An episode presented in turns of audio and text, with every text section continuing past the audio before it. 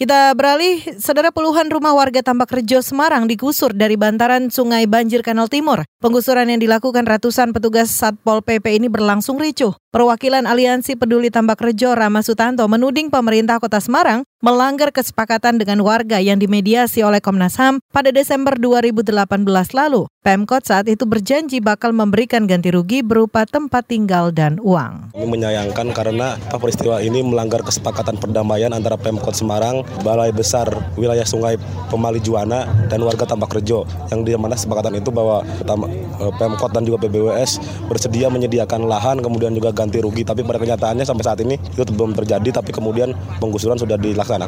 Kemudian warga dan kawan-kawan mahasiswa di sini berusaha untuk mempertahankan haknya karena kewajiban dari Pemkot dan BBWS belum belum ada kan. Saudara sementara itu Kepala Satpol PP Kota Semarang Endro Martanto mengklaim sudah mengikuti prosedur saat melakukan penggusuran. Menurutnya penggusuran tidak dilakukan tiba-tiba tetapi telah melewati serangkaian proses selama hampir satu setengah tahun. Kata dia, warga Tambak Rejo merupakan penghuni liar. Pemkot juga telah menyediakan rusunawa bagi warga, tetapi mereka enggan menempati.